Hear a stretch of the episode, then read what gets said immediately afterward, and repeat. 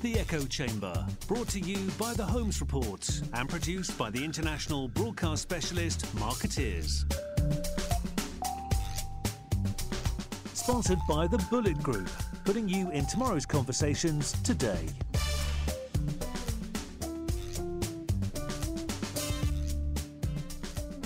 Ladies and gentlemen, welcome to the Echo Chamber podcast. This is Arun Sudhaman with the Holmes Report. Ladies and gentlemen, welcome to the Echo Chamber. This is Arun Sudhaman, and joining us on the podcast today, this is historic because it's actually the man who helped us launch the Echo Chamber back in, I think, 2012. Robert Phillips of now of Jericho Chambers. Robert, how are you? Yeah, thank you. It's it's good to be back. It's um it's been an interesting few years since I was last on, but uh, I've been following you as an avid listener, of course. Yeah, no, it's been way too long um, since we had you on. Of course, you, you were on the first, I think pretty much every episode from the first kind of 18 months. Um, yeah, I wonder what I did to get dropped. That was the, that was the big question. I'm not sure we dropped you. I felt like maybe you were... Uh, you, would had enough of talking about the PR industry after you wrote a book called Trust Me, PR is dead. yeah, and it would appear five years on that I was wrong. PR is clearly not dead. Whether whether it's the right kind of PR that seems to have come through the interregnum is another question. Yes, indeed, and indeed, I think. I mean, I, I, we we reviewed your book, and I think what I said at the time was it, it was hard to disagree with your your diagnosis of the kind of ills that were assailing um, the industry.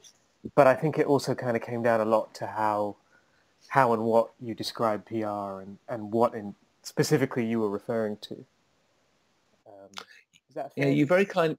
Yeah, you very kindly said at the time that it was uh, a book about how PR should be, not mm. what PR has become. Yeah. And I think reflecting on the past few years and especially events of recent weeks where you see a very conscious uh, rebranding of certain of the large agencies. I think there is still a big question mark about what PR has become mm. um, and whether people and the industry really has looked into its soul to address the more fundamental issues rather than just continue to do what it's always been very good at, which is selling products and services. Yeah. I mean, you, so you, you still take the stance that the, the industry is, is still too, I guess you could say, cynically motivated um, in the pursuit of profit, perhaps. And I'm not, is, yeah, is, I'm not sure it's necessarily a cynicism, although mm. I think there are certain people at the top of the industry who would certainly befit a cynical tag. Mm. Um, I think PR, like so many other 20th century industries, has really struggled to come to terms with itself in the 21st century. And the questions that I was asking, not just five years ago when Trust Me, PR is Dead came out, but prior to that with my work on Citizen Renaissance and even the public engagement work that I did whilst CEO of Edelman. Um, the, the real question is how does communication or where does communication fit into the new 21st century settlement between government, business and civil society? Mm-hmm. And I think that's the question really that the industry has failed to answer adequately. It's, it's gone on very well. There's a, there's a line in my book uh, attributed to the entrepreneur Luke Johnson who said, where there's a buyer, there's a market. Yeah. And, and, there's always a continuation of buyers and therefore continuation of sellers in the PR marketplace. But except at a more... For, profa- uh, except yeah. for Patisserie Valerie. Not sure there's any buyers for that. But anyway, yes. Yes, that notwithstanding. Um, um, but I, I, suppose there's a, a, the joke in there somewhere about having your cake and eating it. Um, but but I, but I think that it's it's really coming to terms with the more existential questions about why do we exist, what purpose do we serve. So root, looping back to your question around um, around purpose and profit, mm. um, I'm not sure that the PR industry has necessarily fully addressed the purpose question yet. Mm. Well, it's not the only industry, I would imagine, and it's interesting because you, you, mentioned the, the, the settlement between um, government, business, and the public, that compact. Yeah. Where do you rate government right now? Um, because if you look at the UK and the US, it's almost as if it's abdicated um, its responsibilities in that regard. Yeah, I mean, there's there's I think some of my views have actually sort of radicalized or hardened since since first publishing um, Trust Me, PR is Dead. Um, and in that book, I did call for a new settlement. And obviously, we've seen, if you like, certainly, if not a collapse in government authority, certainly a reshaping of government authority and all this noise around fake news, which, by the way, I think pollutes the corporate sector as much as it pollutes the political sector.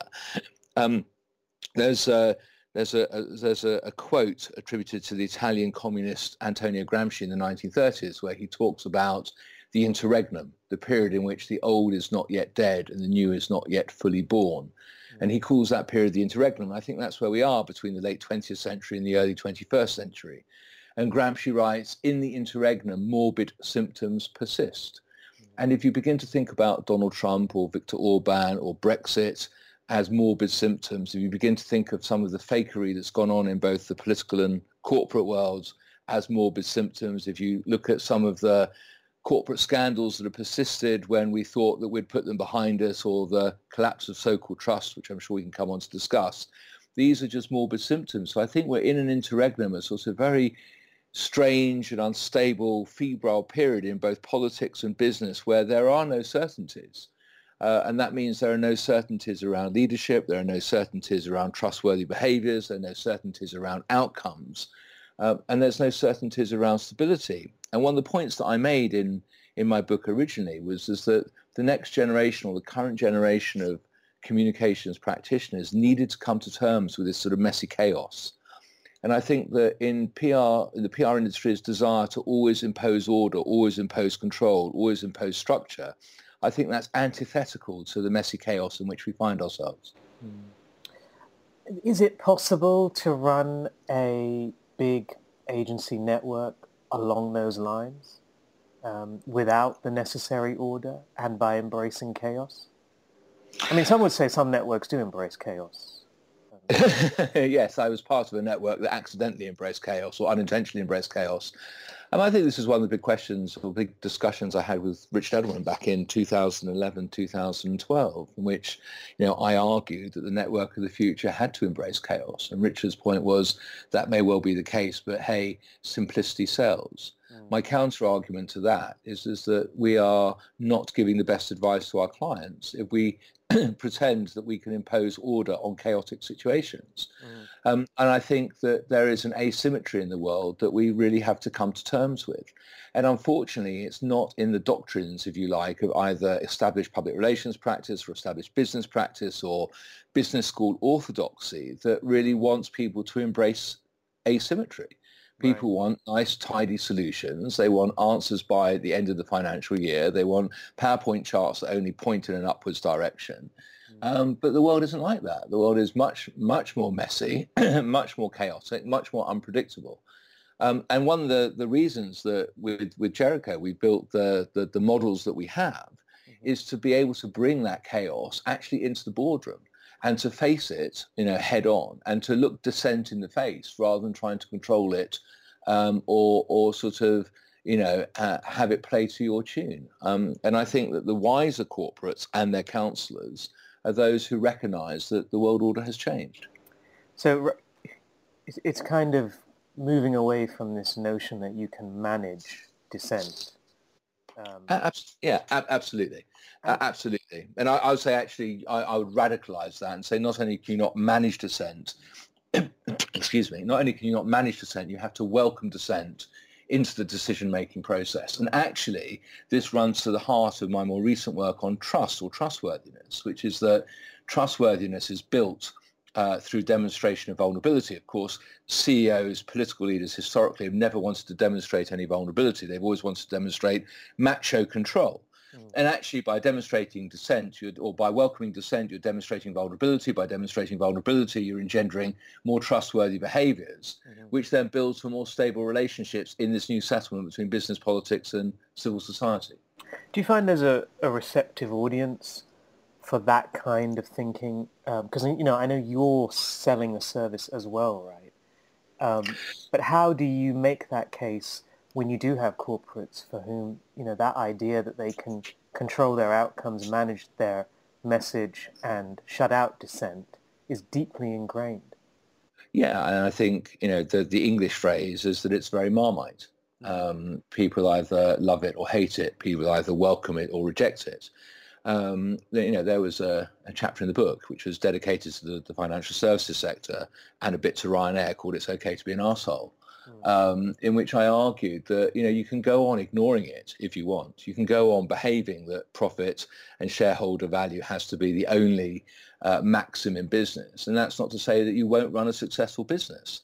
Whether that is an ethical and principled way to conduct your business is a moot point. Mm-hmm. Um, and what I was arguing for was a rejection of that, if you like, Milton Friedman principle around the maximization of shareholder value and the celebration of profit over purpose and trying to find a new and balanced way. And there are some business leaders who want to do that out of a genuine commitment to ethical principle leadership and others uh, some some of my clients do it as an act of faith as much as anything else mm. Um, but it is a it is a conscious choice mm. just going back to your point about selling a service you know, the, we set Jericho up really as much as a as a if you like a, as a social enterprise mm um, or as a not-for-profit as a commercial organization. We're not driven by a profit motive. We don't have profit targets or revenue targets, mm-hmm. and we don't have an exit strategy. And that does allow us to be much more flexible in the way that we work. Yep. The clients who are attracted to what we do are, are, usually those who are either themselves at the vanguard of change and recognize that within their organization the status quo is not sustainable. Mm-hmm. That may well be for enlightened or self-enlightened purposes, but they certainly recognize that in this sort of interregnum, something's got to give and something's got to change. Yeah. So they're often themselves at the vanguard of change. Either that or their sector is itself under huge, usually regulatory pressure to reform. And what they're trying to do is effectively to get ahead of the curve, recognizing again that sort of trying to manage the message or, or behave in conventional terms won't cut it. Uh, and unfortunately, quite a lot of sectors are coming quite late to the to the party on this. Um, and, and so they're sort of saying, yes, we need to do something, but that is after governments either nationally or supranationally have tried to impose new solutions. Mm. It's interesting you, you mentioned the, your point about the vulnerable CEO. Um, is that a pattern that you're seeing more of? Are there, are there people that you could point to as being emblematic of that trend? Or is it still perhaps too few and far between at this stage? I think I think at this stage it's few and far between, but the ambition is certainly greater, and this also speaks to the more recent conversations around gender and race and age diversity in the workplace. Um, and in fact, I was having this conversation online with Sarah Hall, the former president of the CIPR. Um, I think certainly as far as the public relations industry in itself is concerned, until we see a major generational and possibly gender shift in leadership, uh, that change is not going to happen. Um, so uh, I think that may well be a proxy for, for industry and business business more broadly. Yeah. There is still too much regeneration of pale, male and stale leaders uh, mm. hanging on. And I think it's only when diversity in, in all its dimensions, not just in, in terms of race or gender, um, takes hold that we'll begin to see a shift. Uh, one of the encouraging things I think for whatever we now call the PR industry, whether it's the progressive PR industry or the communications marketing PR industry, um, is that the younger generations seem less tolerant of this sort of age of control, seem less tolerant of this sort of um, macho culture. Hmm. Um, and so hopefully there is a, a shift underway. Indeed. Um, what are your thoughts on let's say Unilever CEO Paul Polman, because you know he's always always been held up yeah. as the kind of poster yeah. child of the, the purpose-driven CEO um, for a number of years now. I mean, has your has, has your thinking on him shifted at all? No, I think you know. I think in a way, um, I, you know, Paul Polman is a great example of, of someone at the vanguard. Um, Indra Nooyi at Pepsi again, although you know, as soon as the the Pepsi share price came under pressure, Right. Um, of course, so did her performance with Purpose mantra yeah. come under pressure too. Um, ditto when um, when Polman, you know, did, didn't see the, the bid from from Kraft coming. Yeah. It was seen as a, a, time he had to escape his purpose-driven mantra. Mm-hmm. You know, Unilever is not perfect, uh, as most large global corporations are not perfect. But what um, Polman and a few others have done is signify that there is another way of behaving and there is a way of embedding proper purpose within an organization. And I think that some of the people who are quick to criticize Polman um, because they see him as too messianic, if you like, I think uh, uh, uh, uh are are judging him unfairly. I think there is a, a genuine commitment to change, and, and change is not easy. Yeah. And you know, change is full of contradictions. That's the other thing that within Jericho we we try and you know help our clients understand, and it's not easy because they are tutored on having definite results, but within a definite period for a definite amount of money and a definite return on investment. Mm. And in the current settlement or lack of settlement, that just may not be possible.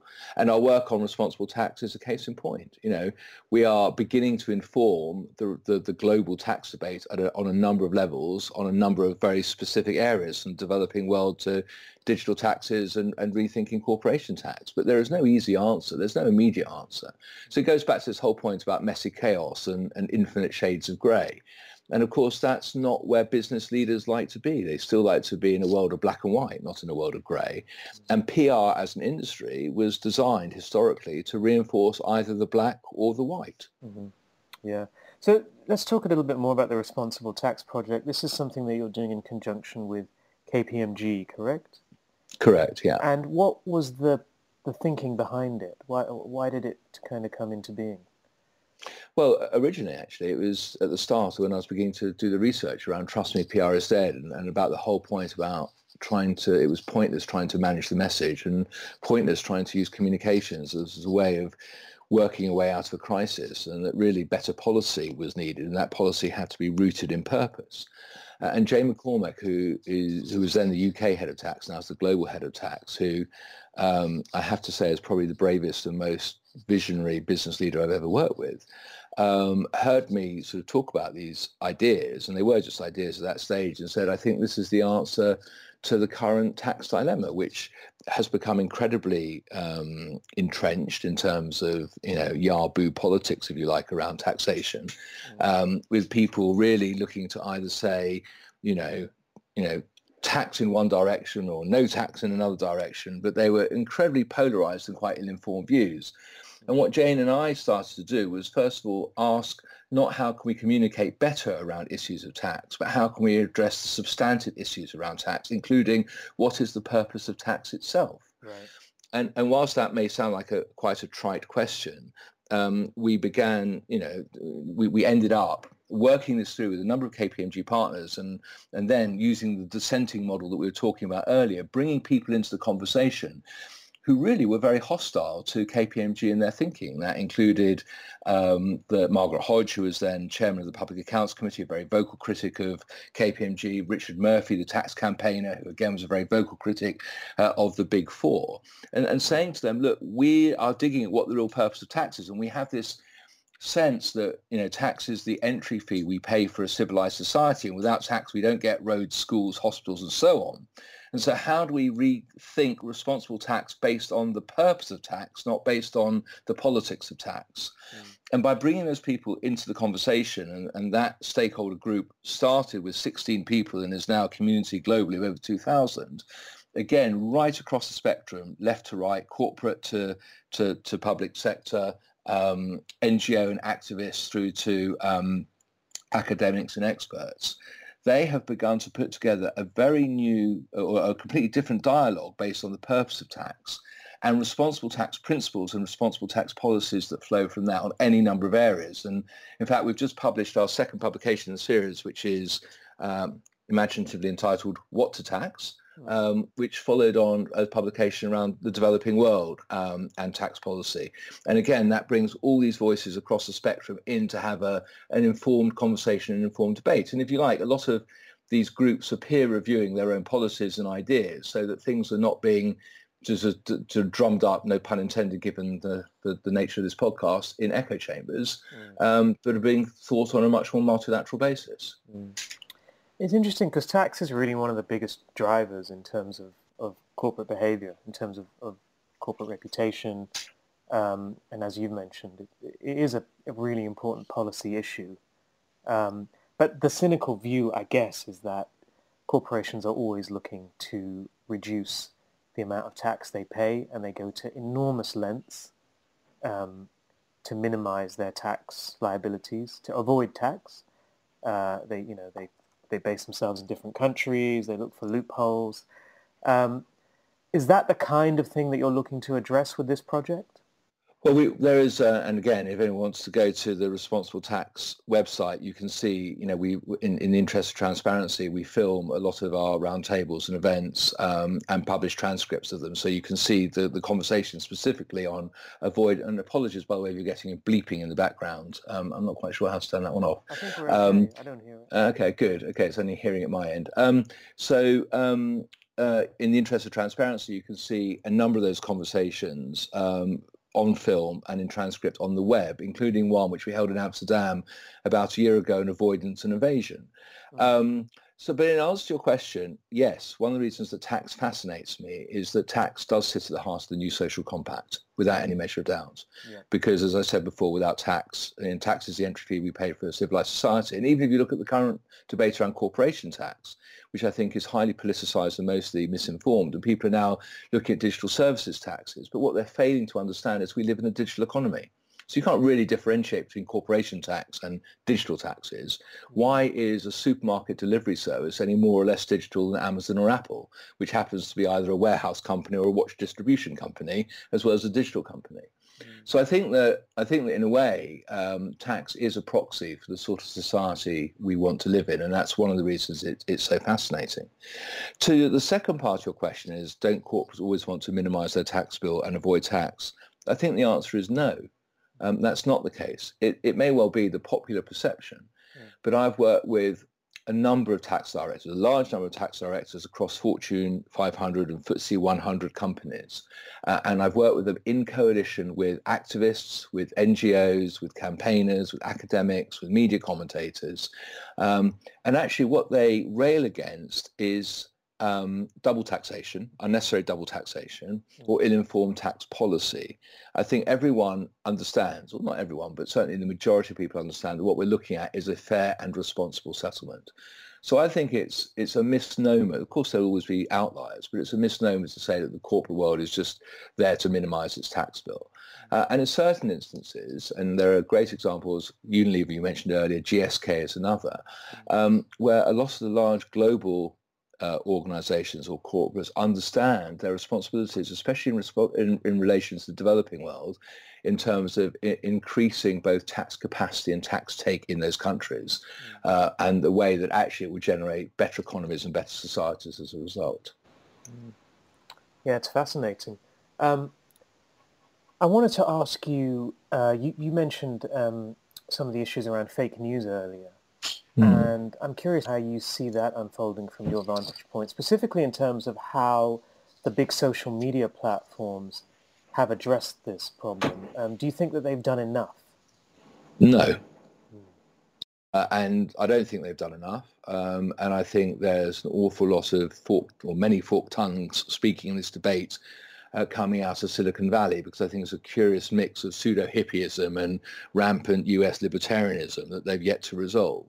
Um, I worry that in certain instances, you know, they are trying to close the proverbial stable door after the horse has bolted, specifically around some of the racist and misogynistic language that you see online. Mm-hmm. And I think that what we're now dealing with in some instances is the unforeseen consequences of the social digital age that we didn't stop and ask questions hard enough about 10 or 15 years ago when we realized what the network society could potentially unleash. Mm. I think we all look to the optimism of Tim Berners-Lee and not necessarily the nihilism of uh, uh, of uh, uh I don't know name any any any number of, uh, of, of racist or misogynistic or or populist organisations that are, are not acting in the interest of the common good. That said, I think the issue of fake news is is interesting. Um, I would urge people to read Yuval Noah Harari's um, mm-hmm. latest book, 21 Lessons of the 21st Century, in which he, he talks about the fact that fiction making or myth building has always been part of the, the human sort of uh, condition and that fake news is nothing new. And he quotes both the Bible and the Quran as great, as epic works of fiction, um, on which actually not just whole societies were built, but in some way good societies were built as well. Yep. So we tend to look at the, the fake news through the, the ugly prism of Donald Trump um, uh, or others. But, but, but in fact, you know, you know, certain fictions can be, be good fictions. Um, football teams and our pursuit of them or our fandom around them is, is, is another good example of that. Yeah, those are not think, good fictions. not necessarily good you. fictions.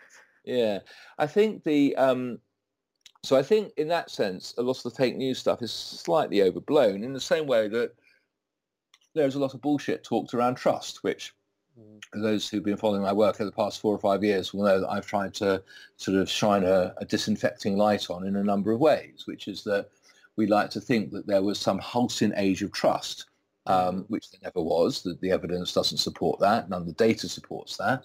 And we like to think there was a halcyon age of truth in fact, what there was was a halcyon age of control. This goes back to what we were saying earlier about the way that communications in particular, especially in a more analog-driven society, was able to exercise a degree of control and authority over uh, uh an unruly rabble that's out there in the in the mass. Um, and that gave a, a, a, sort of perception, if you like, a false perception of trust or a false perception of truth.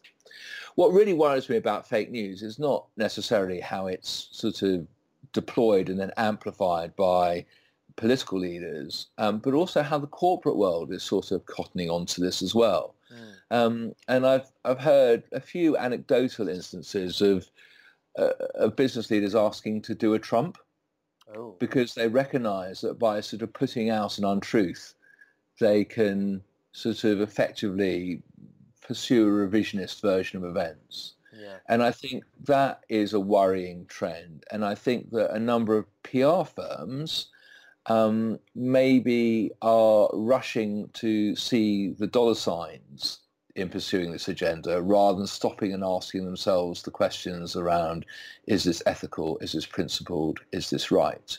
Mm. Yeah, that is worrying.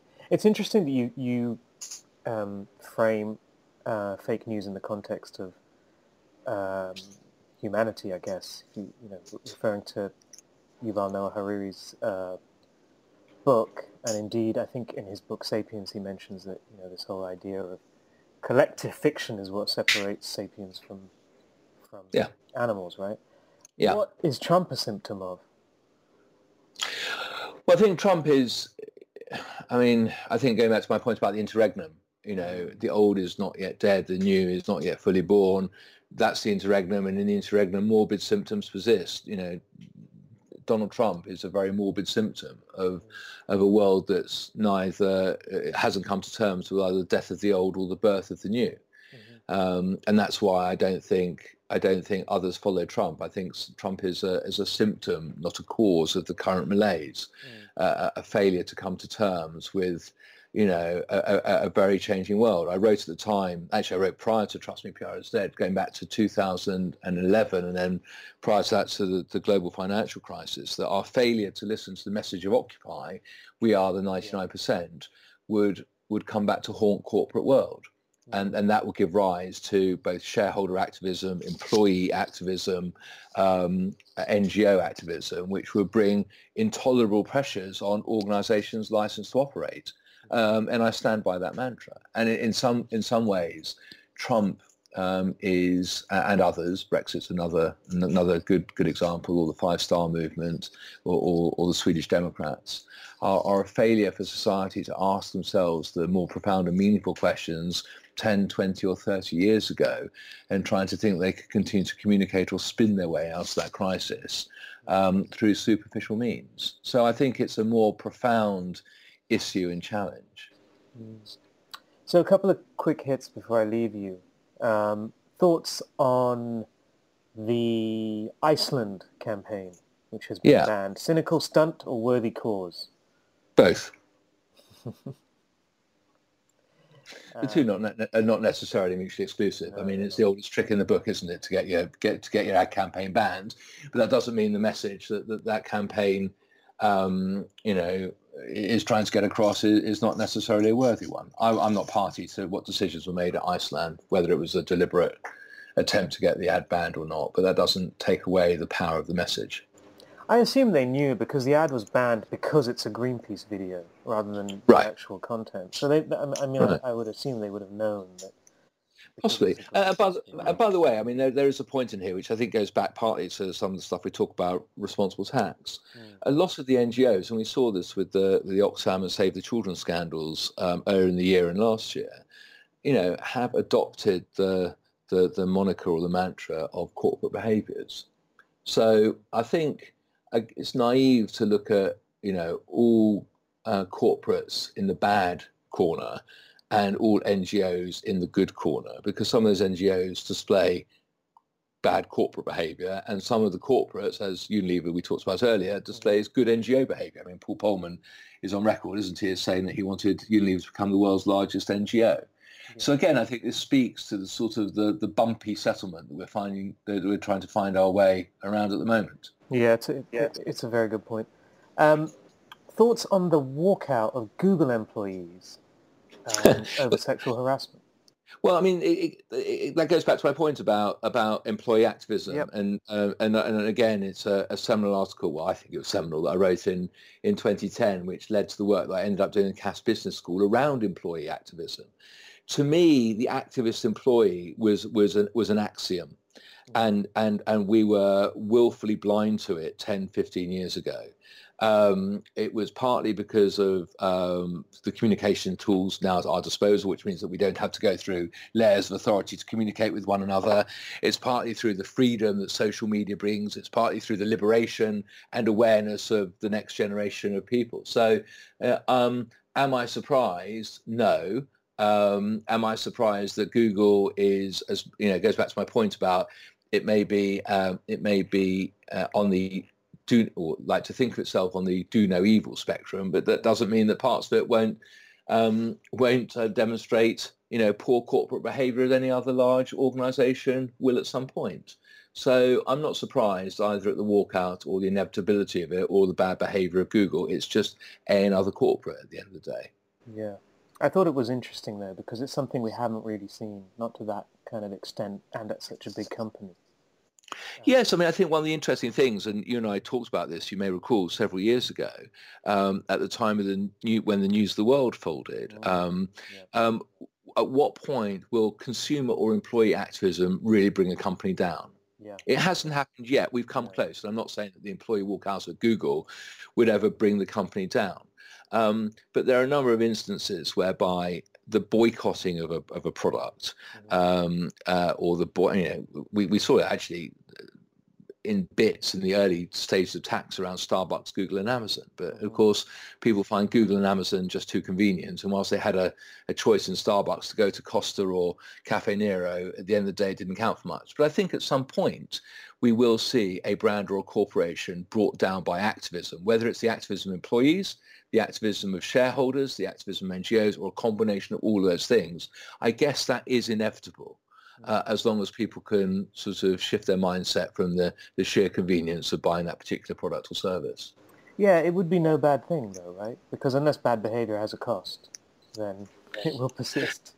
Yeah, and that I think takes us back to our conversation around, you know, progressive PR or whatever that's meant to be, which I don't think is progressive in the slightest. Um, um, that seems to me to be a, a, a relabeling, an attempt to position one agency or one consultancy versus another agency. I don't think it's progressive in the slightest in mm-hmm. terms of what the new social settlement would be. Progressive PR would be understanding that the license to operate of any organization is under threat from employee activism, shareholder activism, or NGO activism to such an extent that it has to fundamentally change its behaviors, not just the way it communicates or the way that accesses its communications data. That's a more progressive settlement, and I think the industry is a long way uh, away from reaching into that yet. Yeah. Well, Robert, thank you very much. If um, if PR is dead, it's good to see that your brain is very much alive, um, and we should get you back on the podcast soon, I hope. It's it's nice to be back. I've um I've taken a break to think about stuff a lot, and I've watched events unfold um, mm. from the sidelines to an extent. That obviously, I work on tax, or I work on housing, or I work on the future of work. You know, we've got eight of the sort of tax-like coalitions now running, which are building this new settlement. So it's clear that there are different ways to tackle communications. Mm-hmm. Um, Uh, but I think I was probably wrong in calling the early death of the PR industry because I think commercially it's it's still in pretty good health. Reasonably good health, although I think there are issues at the bigger end of the spectrum that we had discussed before on this podcast. Um, and that will come as, you know, no surprise to, to, to regular readers of the Holmes Report anyway. Um, no, and I think I think so, uh, Martin Sorrell is looking at interestingly. Yes, mm. indeed, indeed. Well, thank you very much. Um, good luck with the tax project, of course, and um, we'll talk to you again soon, I hope. Brilliant. It's great connecting, and um, and thanks for having me on. And I'm joined today in Hong Kong by the president and CEO of the Institute of PR, Tina McCorkindale. Tina, welcome. Thanks, Arun, for having me. This is great. Welcome to Hong Kong. Thanks. It's great to have you here. You are speaking at an event later today. I yes. Think, an yes. IPR event with Page. Yes. So right? we're doing an event with Page at uh, AIA Mm. But Steve Thomas is one of our trustees. So. Okay, cool. And what's the kind of idea behind that? What's the objective? Well, every year we try to do some sort of presentation or symposium in Hong Kong, mm-hmm. and uh, to try to, I guess, get some of the research out there of what we're talking about and keeping people up to date. Mm-hmm. Um, so this is our annual trip to Hong Kong. Wow. Well, you've you've picked a perfect time of year for it, I think. Oh, it's great. It's not. It's, it's not amazing hot. It's not it's hot. nice and kind of mild. It's not cold. yeah, yeah. Um, so tell us a little bit about the IPR because how long have you been in your role now? Three and a half years. Okay, right. And um, for people who don't know exactly what the IPR does, perhaps you could explain for our listeners' benefit? Sure. So we're a nonprofit research foundation, and we do research that matters to the profession. And we've been been around for it'll be 62 years mm-hmm. um, that we've been wow. around, and uh, so we have different focus of research that we do.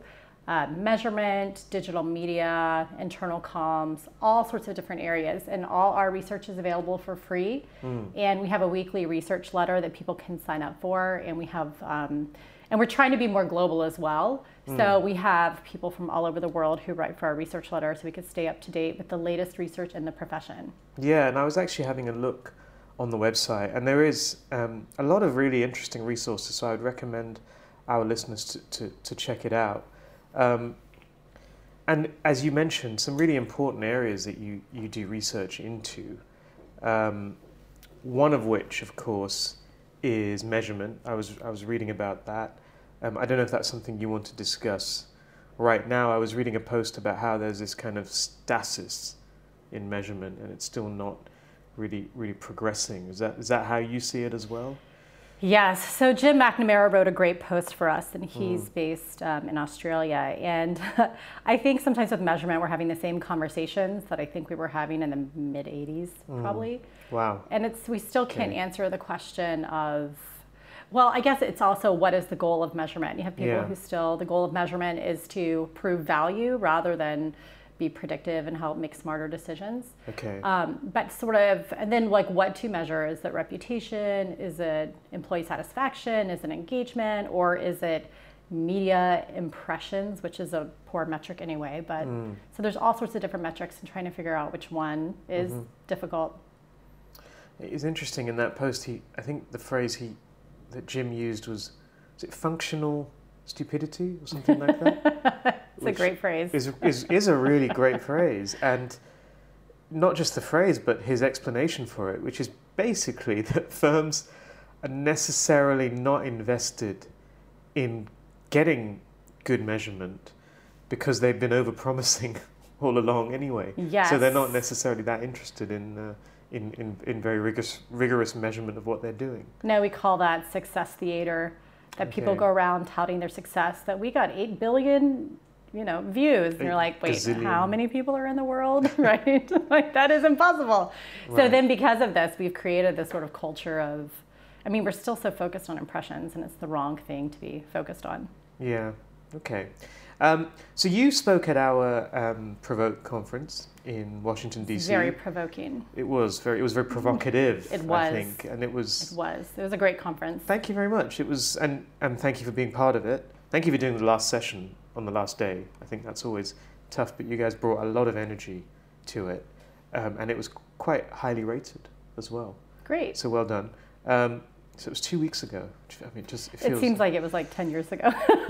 I know it really does. Um, and what the the topic you were talking about was uh, companies joining this kind of purpose bandwagon, uh, and we just hear so much talk now about how um, companies have to elucidate their beliefs. They have to take a stance sometimes on political issues. They have to stand for something more than just selling products. Um, what's your view on that? Oh gosh, how long is this podcast? it can be as long as you want, really.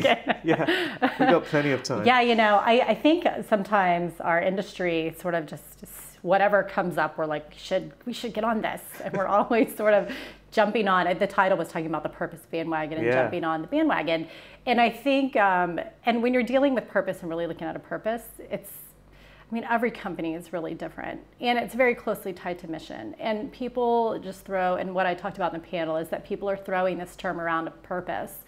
Um, some people equate it with social responsibility, some people see it as the mission of the organization. But I mean, so I think stepping back and saying, what are we doing? Do we have the capability to do it as an organization? And does it make a difference? Because what we've seen is that you have some executives who say, to the CCO or whomever, we got to get on this purpose thing because so and so is on purpose and we need it. And that's the, a terrible approach to take. It has to be very strategic and very thoughtful and, mm. and also, and also some companies, and there's like this purpose continuum. Some companies are better suited for this mm-hmm. sort of overall purpose driven organization versus others who may just dabble in it but still have a purpose. So there's just variations and it, we're, we're just talking about it as if it's this one overarching thing when there's so many different facets to it. Yeah, it, I mean, it does seem like there's something of a bandwagon, though, right? You know, in, in that it's a, it's a fad, and, and, and maybe if we're being a little cynical, um, public relations firms are seeing it as as a, a way to make more money, frankly, because they can sell these services around purpose. Um, do you worry that there'll be you know any kind of a backlash?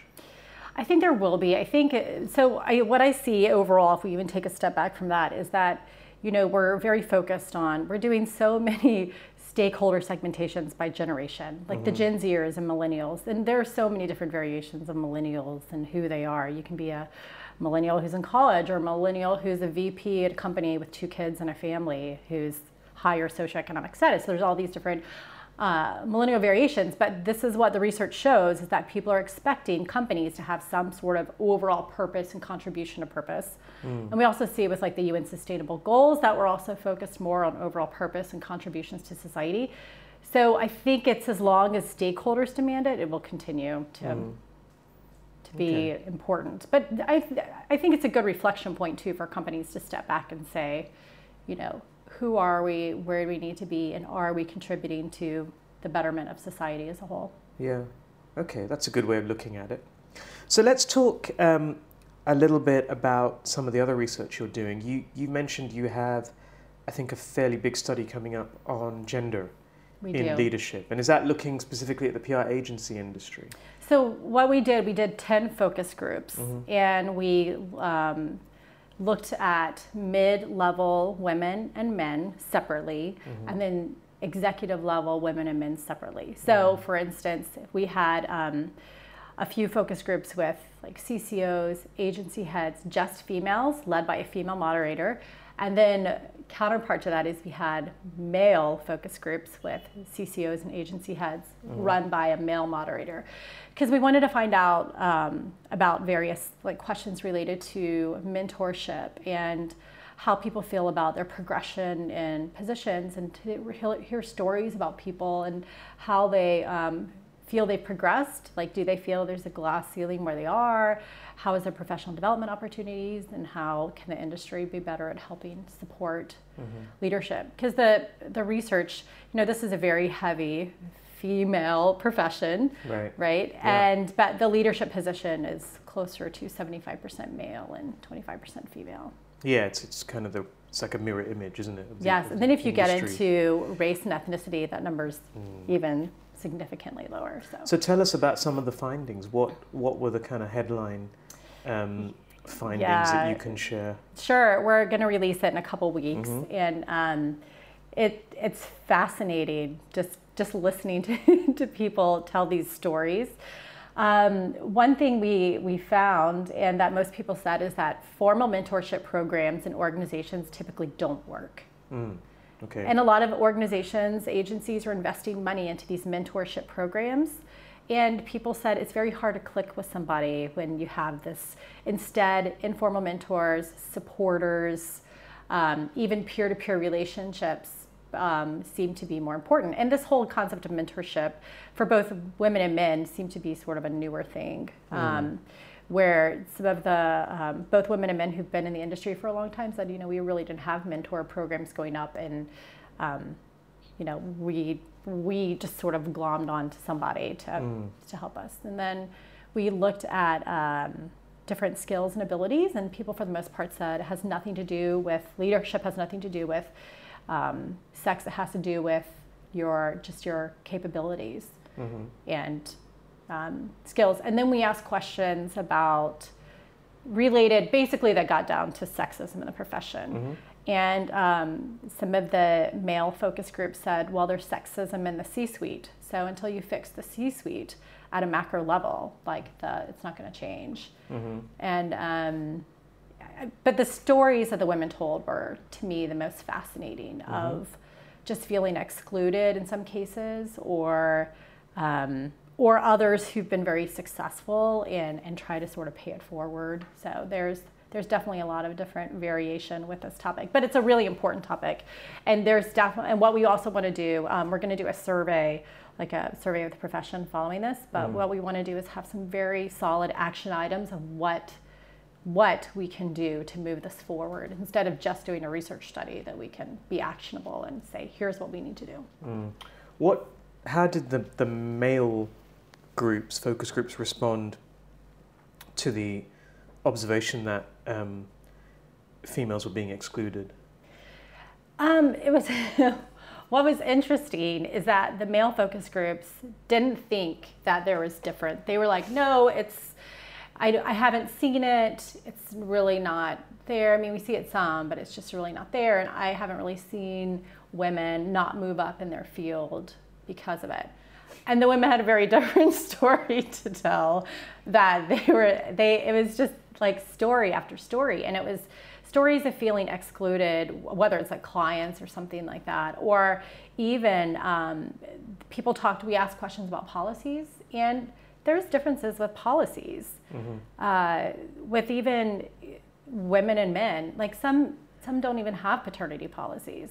So if we really want equality in the profession, do we have to think about also the men as well? Because if you're giving um, a female three months off paid and you're giving a male two weeks off, it's it also affect the male is able to also accelerate their of course yeah it's an more than yeah than right. imbalance and then they're taking time off and then so it's it's it's interesting too just the policies mm. okay so that's out in two weeks yes or, or beginning of december so we're really okay. excited about that yeah that'll well, be good and the survey will be even better definitely we'll look forward to that one um, so let's talk a little bit about the name PR. Oh gosh. Yeah, this is, this is a very controversial issue these days. Yes.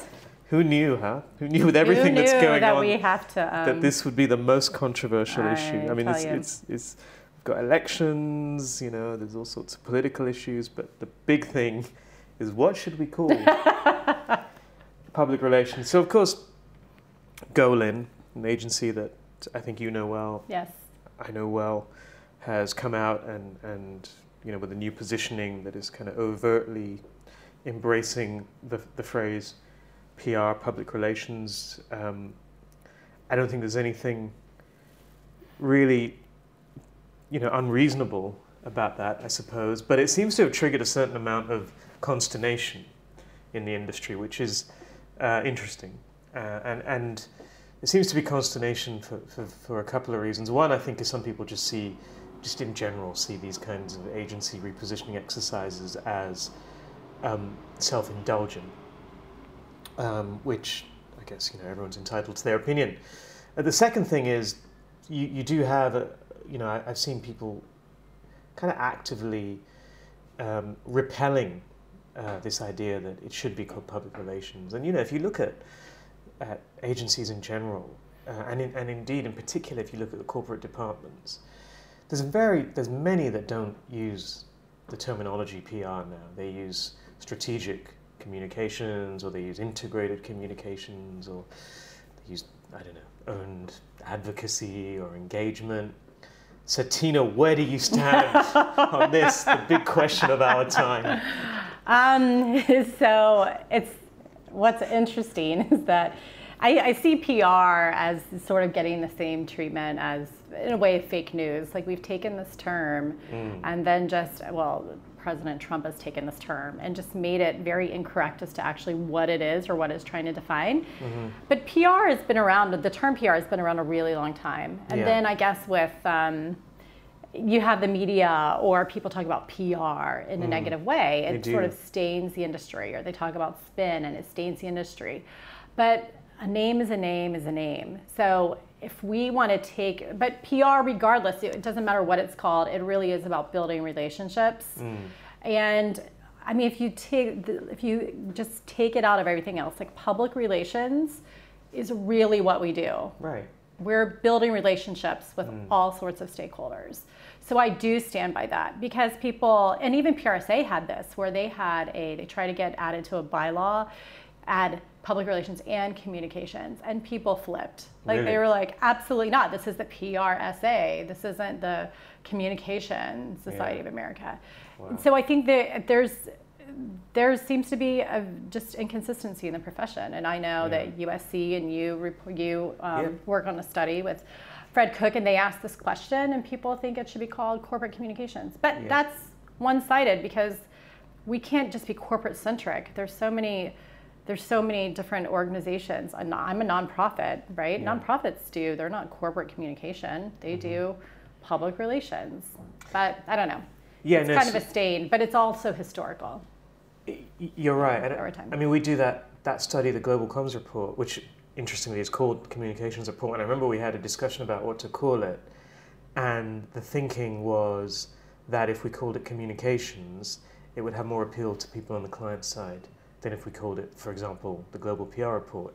We, uh, as an organization, and really Paul, Paul Holmes is, is very keen on, on, on the phrase public relations because in his view, he thinks that there's nothing that describes what this industry does better than public relations, right? And if you look at the definition of public relations, I think that's probably correct. I just wonder if the risk is that, that as you've mentioned, the kind of phrase PR has, has become, you know, whether it's stained or diluted or so, somewhat disenfranchised, and you know, it now stands for such a, almost a multitude of sins. Um, and especially on the client side, I see, you know, you very rarely see a PR department or a head of PR or PR director. It's, That's right. Um, communication or global comms or always communications. And that, and that, i think is, is a worry because you know if you think about it communications is is a tactic right? It is a tactic and it's a very broad it's a broad term but we as an industry have done an awful job at protecting that term pr right. You know? Mm. we it's been even even i see you see surveys that i there was a survey that asked like which which PR person do you most connect with? And it was like Samantha from Sex in the City and mm, um, from Scandal. And you're like, yeah. this is not doing our profession any fabulous. favors. AbFab, it totally was. Like Edina from AbFab. That would probably be, that would be mine if, if I had to choose. If I had to choose, uh, that's that's yeah. the same. But you're just it's just sort of missing. You know, you're you're so we just don't do a, a good enough job, and we do it to ourselves too. So yeah, but do you? I mean, do you think it's an important debate to have, just in general, to to to expend energy on on figuring out what to call ourselves, or do you think it's kind of irrelevant? I think it would help if everybody was on the same page. Mm. I mean, because people call page. marketing. I see what you did there. did you like that? I did. Yeah, very nice. um, because people don't. You have marketing, and people right. don't they don't have like variations, no, right? Marketing, unless they combine it with make it like an integrated department or something along yeah. those lines. But people are very clear it's marketing or finance or HR, but PR, it just differs from place to place. Yeah. And it just doesn't do us any favors. If we all stuck to it and if we all said this is what it is, then yeah. I think we'd be more successful. I think so. And I actually think, I, I kind of like that Golin has kind of overtly made this, this decision. I mean, I think it will um, it will attract criticism for sure. But then you kind of think if if you're not attracting criticism, then you're not really being very bold in your right. decision making. Um, should we talk about PR being used as a verb and as a noun? Is that if you want to? yeah, that's, that that really. We're is, public relationsing. that's weird. I mean, you see it in the UK a lot. Let's PR this. Let's talk to APR. I mean, it's yeah, that really it's annoying. Drives me nuts. It's but annoying. Anyway, um, well, that's a discussion that will run and run, I imagine. So you're going to talk today, I think, later on today. I mean, it'll be our, sorry, it'll be by the time this podcast comes out, you will have already spoken yes, at the forum. it'll be amazing. I, am sure. Was, I'm sure. It was an amazing presentation. It was an amazing. Wasn't yeah, we, great? We, well, like I've already, I've already seen this presentation, right? It's the same one you gave in, in India. In India, in yes. Hyderabad. Yes. Um, You're the, the, only duplicate person who's going to be there. Really? Today, yeah. Yeah. Okay. Well, I'll, I'll pretend it's new. Not, not that you, not that you recycle your presentations. I'm sure I do sometimes. You do. Okay. Yeah. Right. At least you're honest about it. Um, you have to. you absolutely have to. If you're on the caravan, you have to. Yeah. So, and that's about the science of storytelling, and that's looking at how kind of behavioral science. Yes. Is changing. Do you actually see the, these techniques? And we've been talking about them a lot. We, we kind of have sessions at all of our conferences for, for years now. I mean, really going back six or seven years. But do you see these techniques actually being adopted um, by companies and by agencies? Or is it still theory rather than practice? Yeah, I think it. We you definitely see it more in marketing because mm. they have behavioral marketing sort of functions under marketing that they hire behavioral scientists to um, and that they're on hand that can help understand audiences and help predict what audiences will do or how to change behavior for PR, we're not fully there yet. I think people do adopt some of these techniques and strategies, but mm-hmm. it's not that we have like a formal. We have data scientists who can go in and pull data or do whatever, but we don't necessarily have behavioral scientists. And the reason why I know that is because we're putting together a um, a guide for hiring behavioral scientists. We wanted to oh. talk to companies and agencies to find out. Tell me about your behavioral scientists. And they don't have and any. they don't have any. There's a couple that do. Really? Yeah. Okay. So like Companies Southwest Southwest is Southwest. an example. Ogilvy has a huge behavioral science function. They do. Chris Graves with Chris Graves. Way that's ahead right. On this. Yeah. He's way ahead on this, and mm. he has. Um, he's almost too far ahead. Though. He's so far ahead. he really is. yeah. And it's because he has devoted. He has gone in the. It's almost that he did his own PhD. Like he's he an did. autodidactic Yeah. PhD behavioral science because he's combed through, Mm-hmm. and I'm not exaggerating like hundreds of I articles. I know he sent me hundreds a, of articles. There was a period where he was sending me a lot of research papers on neuroscience, um, which Did you was. fall off his list? Did he stop sending those to you? Well, are, are you still are, are you still getting them? Have no, I been removed? I don't. Have I been removed? I must have been removed too. Yeah, I'm not sure he's sending sending them anymore.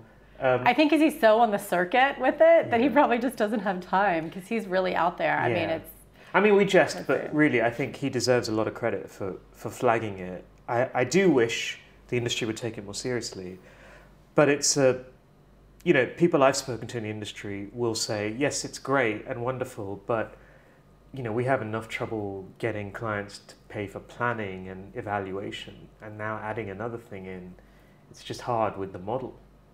But then they're not doing it right if that's the case. Mm-hmm. Because you can easily convince, you can do, you can make serious changes with just implementing a technique. So instead of, um, and they call this, there's like a term for it where it's called libertarian paternalism. And what that means is that I'm help guiding you, but you still have the freedom to make a choice. So whether it's automatically having you opt into a retirement program. But there's a lot of also debate that we haven't really talked about in the profession, the ethics surrounding it.